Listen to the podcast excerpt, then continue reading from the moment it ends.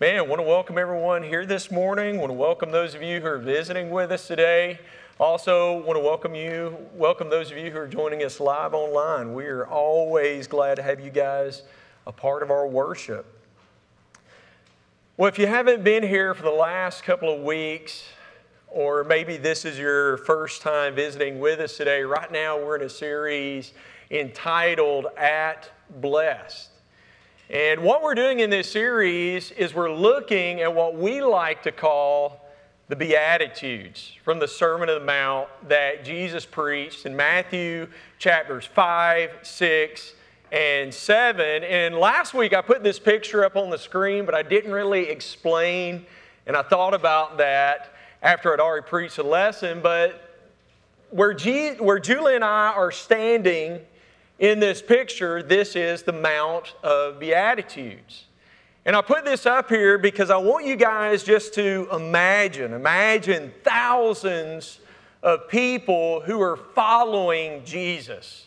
And, and just imagine that they're sitting on these rolling hills overlooking the Sea of Galilee. Maybe, maybe they're sitting on blankets. Maybe they brought a picnic lunch, but, but they're sitting around, thousands of people, and they are listening to Jesus preach and teach this sermon. And what Jesus says in this sermon must have been absolutely mind blowing. Because really, what Jesus says to them, if you, if you want to break it down, I mean, really, what Jesus says to them in this sermon is if you want to be blessed, how, how many of you want to be blessed? Okay, well, well, Jesus says to them and to us, He says, listen, if you want to be blessed, if you really want to be happy, okay, because that's what that word blessed means, He says, then you got to go against the flow you got to live countercultural.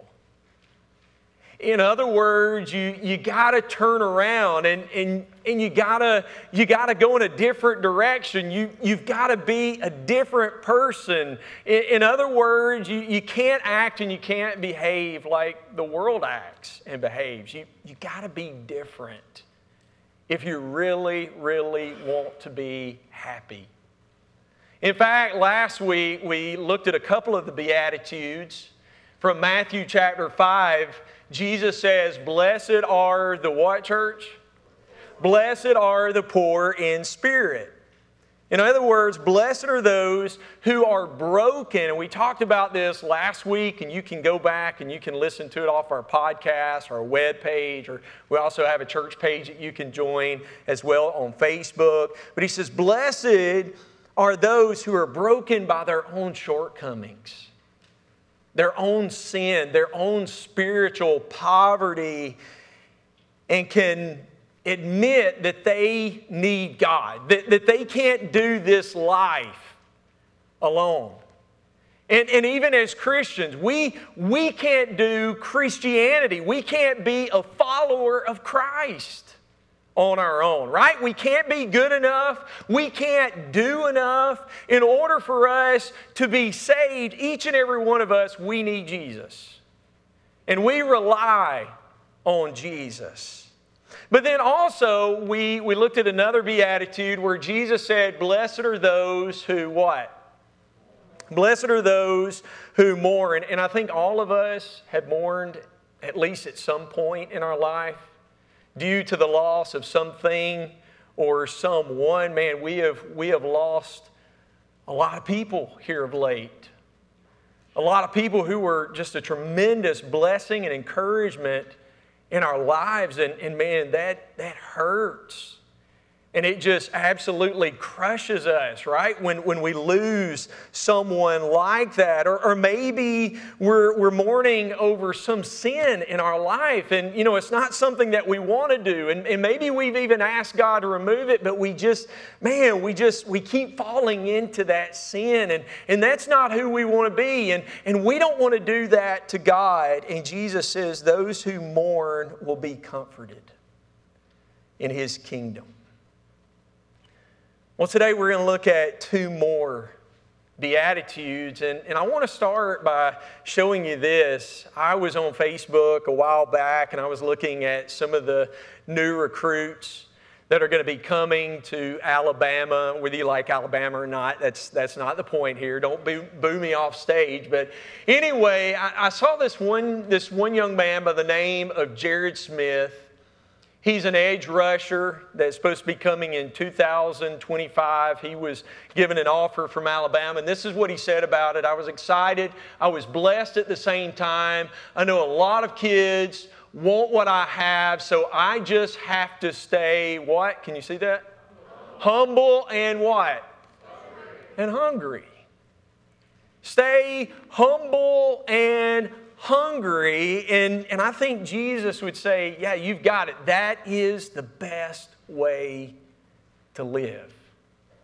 In fact, let's just look at how he put it. Let's look at our next beatitude. Look at verse 5. It says, Blessed are the what, church?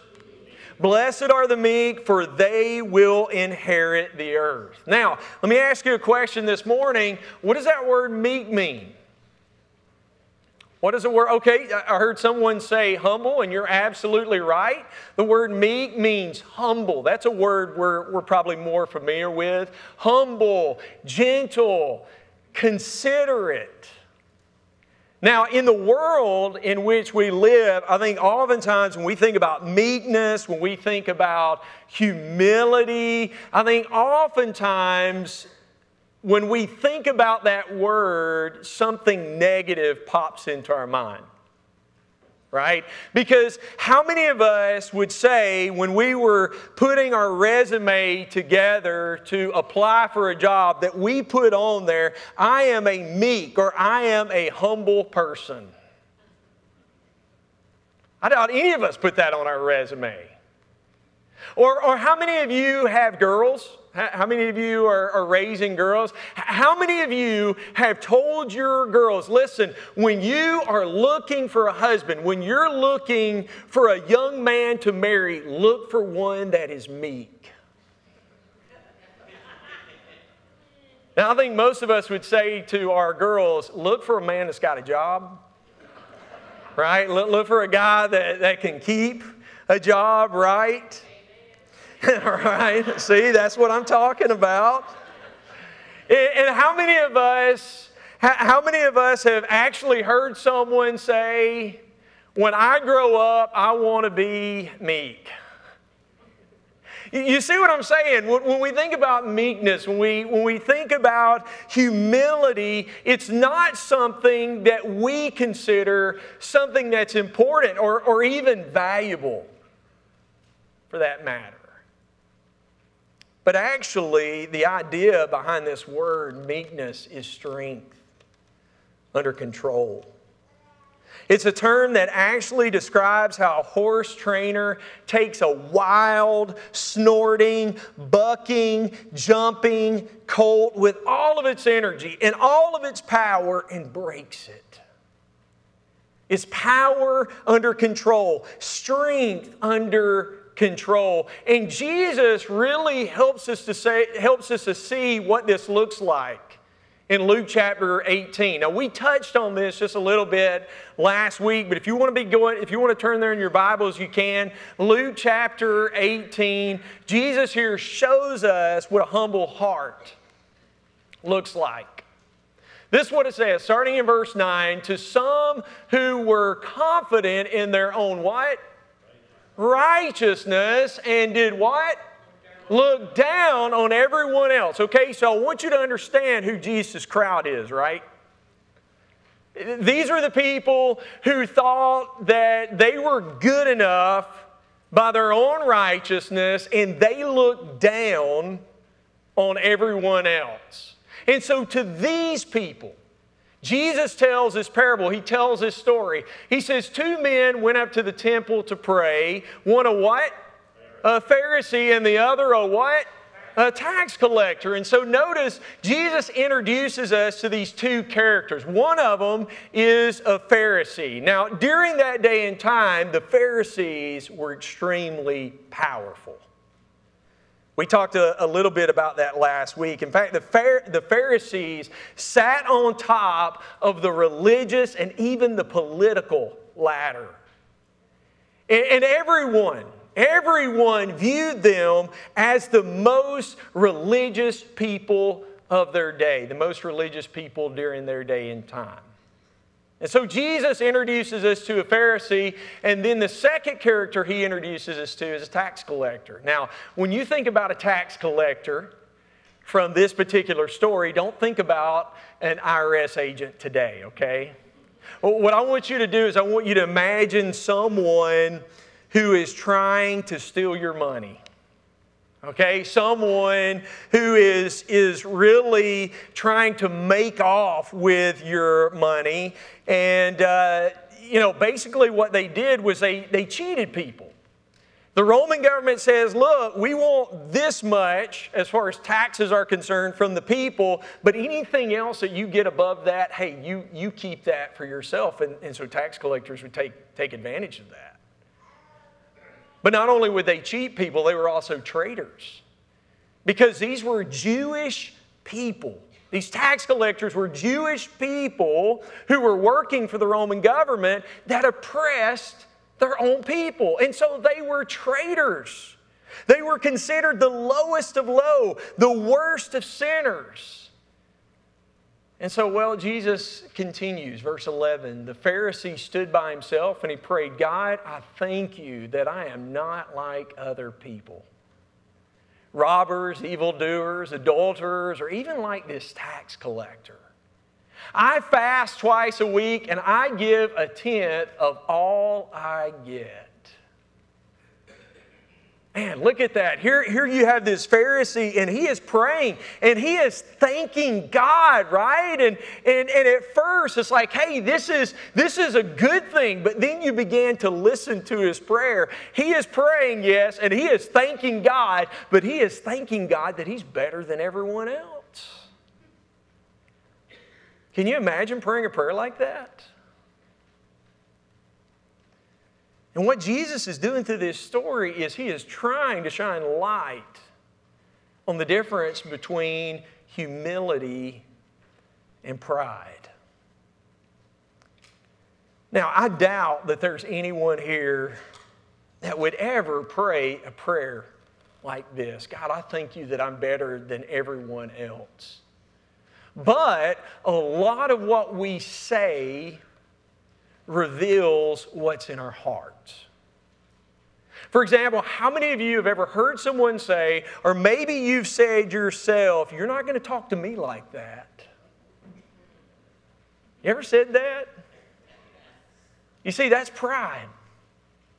Pride makes us defensive and unwilling to listen. Or, or how, many, how many of us have heard someone say, or maybe we've said ourselves, listen, I'm not going to be the one to apologize. They may apologize, but I'm not going to I'm not going to apologize. I haven't done anything wrong. You see, we may not say that we're better than someone, but when we refuse to acknowledge when we're wrong, or when we refuse to, to listen, what we're really saying is, is I am better than they are. Or how many of you have heard someone say or, or said yourself, look, it's not me, it's you. You ever said that? He's the one, he, he's the one that needs to change. She's the one who needs to do things differently. Listen, it's not me, it's them. Kind of reminds me of that Taylor Swift song that's out, Anti Hero. Teenagers, they, they've heard it before. It goes like this It's me. Hi, I'm the problem. It's me. At tea time, everybody agrees. I'll stare directly at the sun, but never in the mirror. You see, that's pride. That's what pride does. It looks at others, it, it, it lets us off the hook while we put other people under the microscope. Well, in, contrast to the Pharisee, we see the tax collector, verse 13. This is what he says about the tax collector. But the tax collector stood at a distance, and he would not even look up to heaven, but beat his breast and said, God, have mercy on me, a sinner. Now, if you were to look up that phrase, in the original language, what it really says is this God have mercy on me, the sinner. In other words, you have this Pharisee who elevates himself religiously, spiritually, where over here you have this tax collector who elevates himself as a sinner. He says, God, I, have mercy on me. I, I am the sinner. Jesus even describes what their body language was like. You have the Pharisee who, who kind of stepped up and stepped out and, went, and was drawing attention to himself. But over here, you've got this tax collector who the Bible says stood off at a distance. And he wouldn't even look up toward heaven. He just lowers his head and he is just, he is beating his chest. And it's just this prayer of desperation God, have mercy on me, which reminds me of our first, beat, our first two Beatitudes that we looked at last week, right? This is a guy who is broken in spirit and he is mourning over his sin.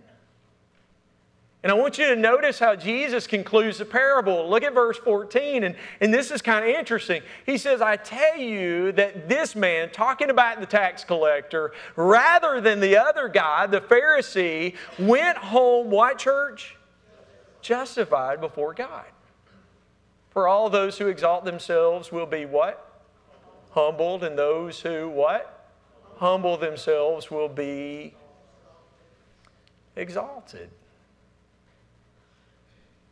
And so the, here's this tax collector, and, and man, he is just broken. And he is just begging for mercy from God. And God says, that's the one that goes home justified before God. And, and, I just imagine that those who are listening to this story are thinking to themselves, Jesus, I think you got everything backwards here. I think what you meant to say was it was the rule keeper who went home justified, not the rule breaker, not the tax collector. I mean, look at this, look at this Pharisee. I mean, this is, this is a guy who fasts twice a week. In, in the book of Leviticus, Leviticus chapter 16, it talks about fasting and how you were to fast once, listen to this, once a year required by the law of God. Once a year. This guy's fasting twice a week. That's a hundred times more than what God has asked for, right? I mean, if there was a gold medal to be won for fasting, this guy's got to be in the running, right? I mean, he's, he's fasting twice a week. And he was a really good giver. He gave a tenth of what he, what he had. And so it's easy to look at the Pharisee and say, man, this guy's got it all together. This guy is, is the one that, that God is, is pleased with. You see, here's what's so interesting. It's, and, and you guys can tell me if you think this is true or not. It's easier to be a religious rule keeper. In other words, it's easier to check the boxes than it is to check our heart. Are you with me? Sometimes we can go through the motions, but, but our heart is really not right with God. Let me ask you a question this morning. How many of us would admit that we struggle to say at times, I need help? How many of us would admit that oftentimes we struggle to give up control, especially even to God. I'm one of those people, I, I like to be in control. I, I, don't know about you guys, but I, I want to be in control. And when I'm not in control, oftentimes my world get, gets turned upside down. And, and, you know, one of the things that I do uh, with our family is, is when we're going somewhere as a family, I let Julie drive.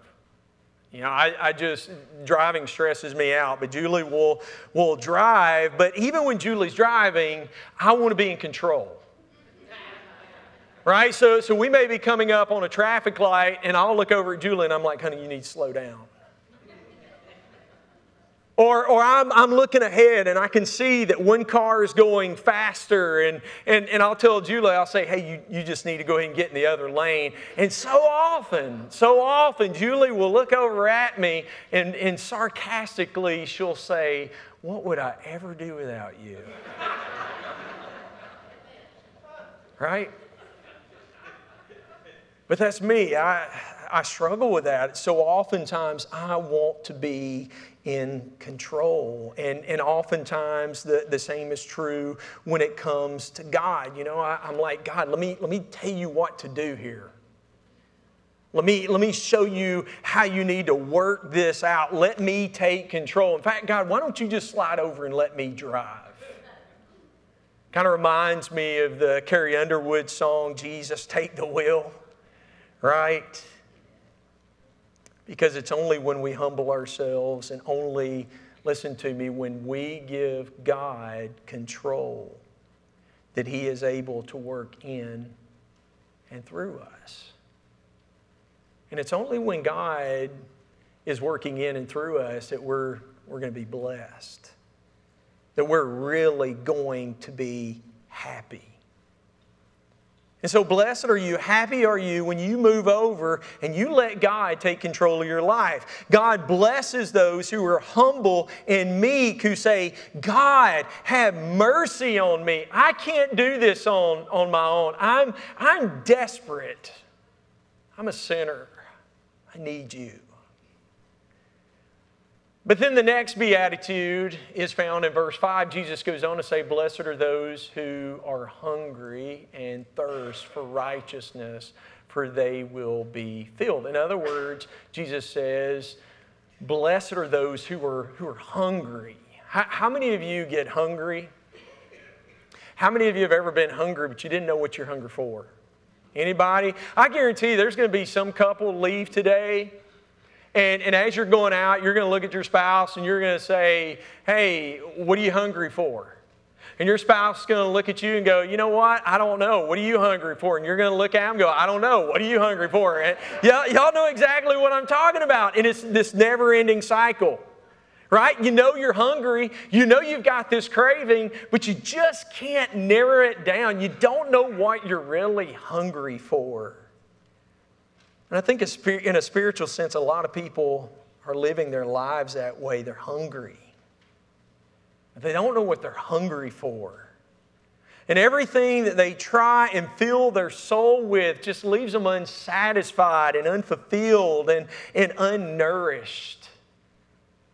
Think about the prophet Amos. He, he talked about the people during his day and time, and I think this could apply to us as well. But the prophet Amos talked about how they pant after the dust of the earth, the people in his day. Now, Amos is not saying that there were people who literally went around saying, Man, I got to have some dirt. I got to have some dust. I'm, I'm craving dust. That's not what he's saying. What he's saying is that the people were panting and going after all sorts of things in their life that they thought would satisfy, but ultimately it's just dust was just junk.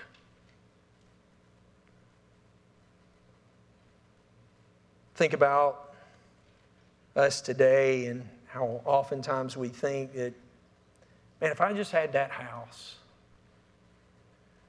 or if I just had that car,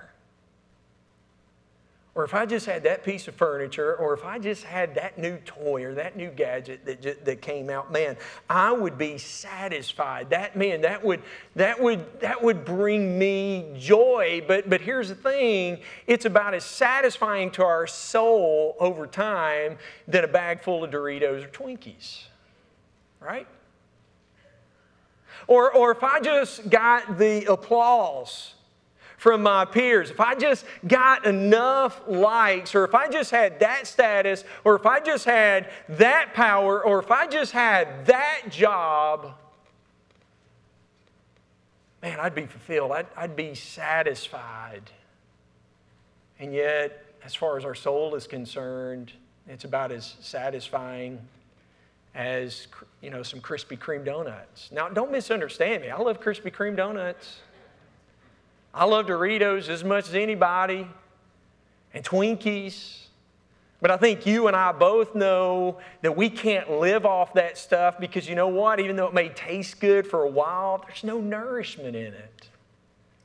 It's just junk food. That's when our kid, that's why when our kids come to us with those things, you know, before supper and say, hey, can I have this? You're like, no, uh, it's almost supper time. You, you got to eat your supper first. You, you got to have the nourishment first before you take in all that garbage.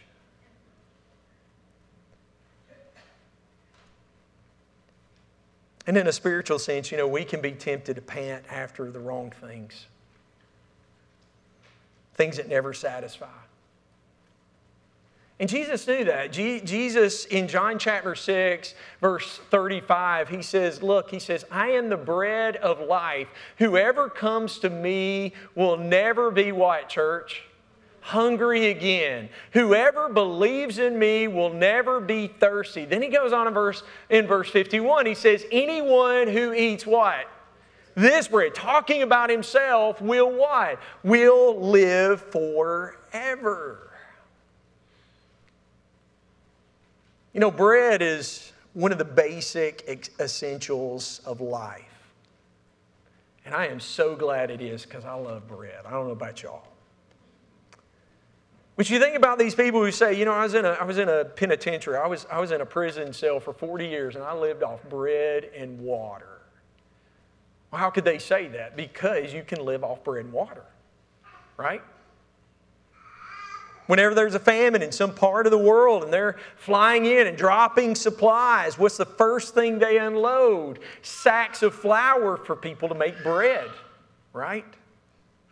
And so when Jesus says, I am the bread of life, what he is saying is, is I'm what you really need to live.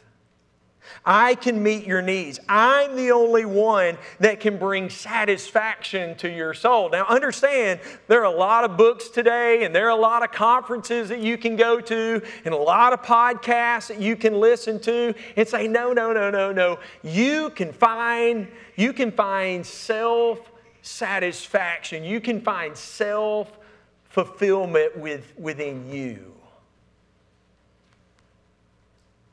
And that's the most absurd thing I've ever heard of. I mean, think about this. Think about yourself physically when, when you're really hungry and, and your stomach is growling. Can you say to your stomach, listen, you, you just need to be satisfied, you just need to fulfill yourself? That's absurd, right? We, we know that physically, in order to, to you know, do away with that hunger, we've got to go to an outside source. And the same is true spiritually. We, we can't just say to our soul, hey, listen, I know you're hungry, but listen, you, you, just, you just need to satisfy yourself. You just need to fulfill yourself. No, we know we've got to go to an outside source, and that is the God who made us, who created us, who, who is the only one who can fill us with fulfillment and satisfaction. But not only is Jesus the bread of life who satisfies our hunger, at a well on a hot day, Jesus also said this in John 4 13 through 14. Anyone who drinks the water, this water will soon become thirsty again. But those who drink the water that I give will what, church? Will never be thirsty again. It becomes a fresh, bubbling spring within them, giving them eternal life. Now we have to understand that when Jesus says these words in John chapter 4, he is talking to a woman that has been married five times and she is now living with her sixth partner. But she still has not found satisfaction for her soul. And in her and in her mind, what she thinks is the reason I've not found satisfaction for my soul is because I have not found the right man yet. And the real answer is this she hadn't found the right Lord yet. Are you with me?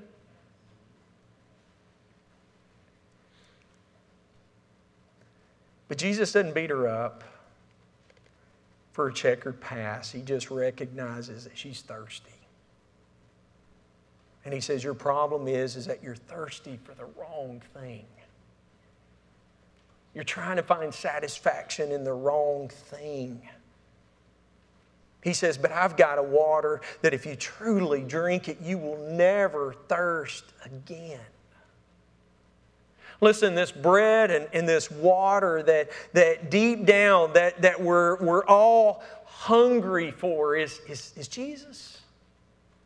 That's where we're going to find fulfillment is in, in satisfaction. And, and the question we have to ask ourselves, do, do we believe that? Do we honestly believe that Jesus is enough? That Jesus can satisfy us? That Jesus can meet our, our hunger pains? And so let me ask you this morning, how is your spiritual appetite? Are you hungry? For those of you who are Christians, are you still hungry for God? Do you really hunger and say, God, man, I want you in every area of my life? I want everything, God, that you have to offer? Or has God just kind of become a means of convenient, like, like just an, an appetizer that we kind of snack on every now and then? Because the honest truth is this, guys our closeness to God is based on our appetite for God. And so, what that means is, is if we're not close to God right now, listen, it's not God's fault. It's not your spouse's fault. If we're not close to God, it, it's not our friend's fault. And, and it's not our, our boss's fault. Listen, if, if we're not close to God, it's our fault because those who hunger and thirst for God will be filled. And so, uh, do we hunger and thirst for God? I think about David in Psalm, uh, in Psalm 42, verses 1 and 2. He says, As the deer pants for streams of water, so my soul pants for you my God. My soul thirsts for God, for the living God. When can I go and meet with God? How many of us would say, man, that's, that describes me right there? Man, I just can't get enough of God. Or how many of us would say, honestly, this is who I used to be? I mean, at one time I was hungry for God. I mean, every time the doors were open, I was, I was there worshiping Him. And, and you know, I, I was a part of a small group and I was encouraging others. And I was in God's Word and, and I was talking to Him in prayer. And, and man, we just had this close, tight relationship. And, and, and God was all I wanted, God was all I needed. I just couldn't get enough of God. But then I lost it. I don't have it anymore. And the question is, what happened? Well, here's the deal loss of appetite indicates illness, sickness. Right? We know that. Typically, when someone won't eat, if they're not on a diet, it's it's because they're sick. And we know that someone is feeling better when their appetite returns, when they're ready to start eating again. And so, if you don't have the hunger and the thirst for God like you once did, I can tell you why you're sick. It's because you're stuffing yourself with spiritual junk food, dust you bought back into the lie that everyone else has, and you're just stuffing yourself with the same things and the same attitudes and the same events that don't last and they don't satisfy. And now you don't have an appetite for what really does, and that's the Lord. And I can tell you that personally. There are times when my hunger and my thirst for God has waned. And it's because I started filling myself with other things instead of filling myself with Him and seeking out Him. I think about what God says in Jeremiah chapter 2, verse 13 to the people during that day and time. He says, For my people have done two evil things. They have abandoned me, the fountain of what, church? Living water, and they have dug for themselves what?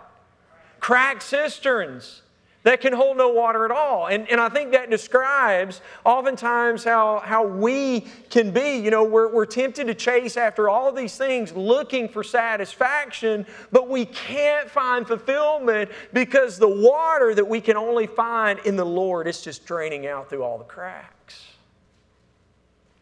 It doesn't satisfy. I'm out of time. Some of you may, be thinking, well, how can I get my appetite back? How does God oftentimes restore hunger for Him? Let me, let me read this to you quickly. Deuteronomy chapter 8, verse 3. The children of Israel, you guys remember, they were wandering in the wilderness. And at, at, at times they got hungry and, and they got thirsty. And well, look what it says, verse 3. Yes, He, that's God humbled you by letting you, what, church? Go hungry. There's, there's our two words this morning, right? Humble and hungry. And then feeding you with manna, a food previously unknown to you and your ancestors. He did it to teach you that people do not live by bread alone, rather, we live by every word that comes from the Lord's mouth. Notice, God let them get hungry. Are you with me? And what did that do? It humbled them to the point to where they recognized just how much they needed him. And so, oftentimes, you know, things happen, man. Our circumstances oftentimes can, can get really bad, whether it's in our marriage or, or, or whether it's at work or maybe, you know, things start falling apart at home, you know, financially. And, and we're just kind of scratching our heads and we're like, what's the deal? And, and oftentimes, here's the thing I, I really believe with all my heart, God's just trying to get our attention. God's humbling us to where we begin to realize that we need to be hungry for Him. You know, maybe right now you would say in, in describing your life, man, everything is terrible. Everything is just falling apart. Everything is a mess. And I would say to you, that's good. Because now you begin to see just how much we need God. Now you begin to see what works and what doesn't work. And when we begin to realize that it's, it's God, it's the Lord that we need, that's when we're blessed. That's when we're happy. Is when we're hungry and we're thirsty for Him. And He says it's the meek, it's the hungry. It's those who mourn. It's those who are broken in spirit. They're the ones invited into my party, my kingdom. I close with this. When Julie and I were in Israel, we got to go to the Church of the Nativity, and this is where they say, Jesus was born. This is the very spot where they say Jesus was born, and they have a star on the ground inside this basilica. But what you'll notice is the door to get in is extremely small. And so, in order to get in, you've got to get low. You've got to bend over. That's, that's me, that's my behind. Sorry you had to see that, but I, w- I want you to see that in order to get in there, you, you've got to get down. It's impossible to enter standing up. And what we were told is that the builder of this basilica built it that way on purpose. That the only way to come to Jesus is humble and hungry and on your knees. Listen, if you need to respond for any reason, whether it's to rededicate your life to Christ, to repent of your sins, to truly seek out satisfaction in the Lord. Listen, we'd love to encourage you today. We'd love to encourage you to put on Christ in baptism. All of us have made terrible mistakes. I think all of us could say that, man, throughout life, we've made, we've made mistakes and, and we've just made a mess of life at times. But here's the thing through the cross of Jesus, which Bill did a great job of, of explaining as we took the Lord's Supper this morning, this is, this is why we're here. This is, this is what we remember. Because of the sacrifice of Jesus, anything and everything that we have ever done through the blood of Jesus, our sins are completely washed away. Acts chapter 2, verse 38. As we give our lives, as we come to Jesus in baptism, His blood washes our sins away. Or it may be this morning that you are a Christian. And, and maybe, man, for, for a while now, you've just felt unsatisfied. You, you have just, man, you've lost your joy. And, and maybe you would say it's because you've lost your connection with God. You've been spiritually sick. And you're ready to rededicate your life to Him, to come back to Him you can do that. We'll pray for you this morning. If you want to put a prayer up here on the, the cross, I'll pray for you. Our elders will will pray for you. But if you have a need, won't you come to get uh, today as we stand and sing?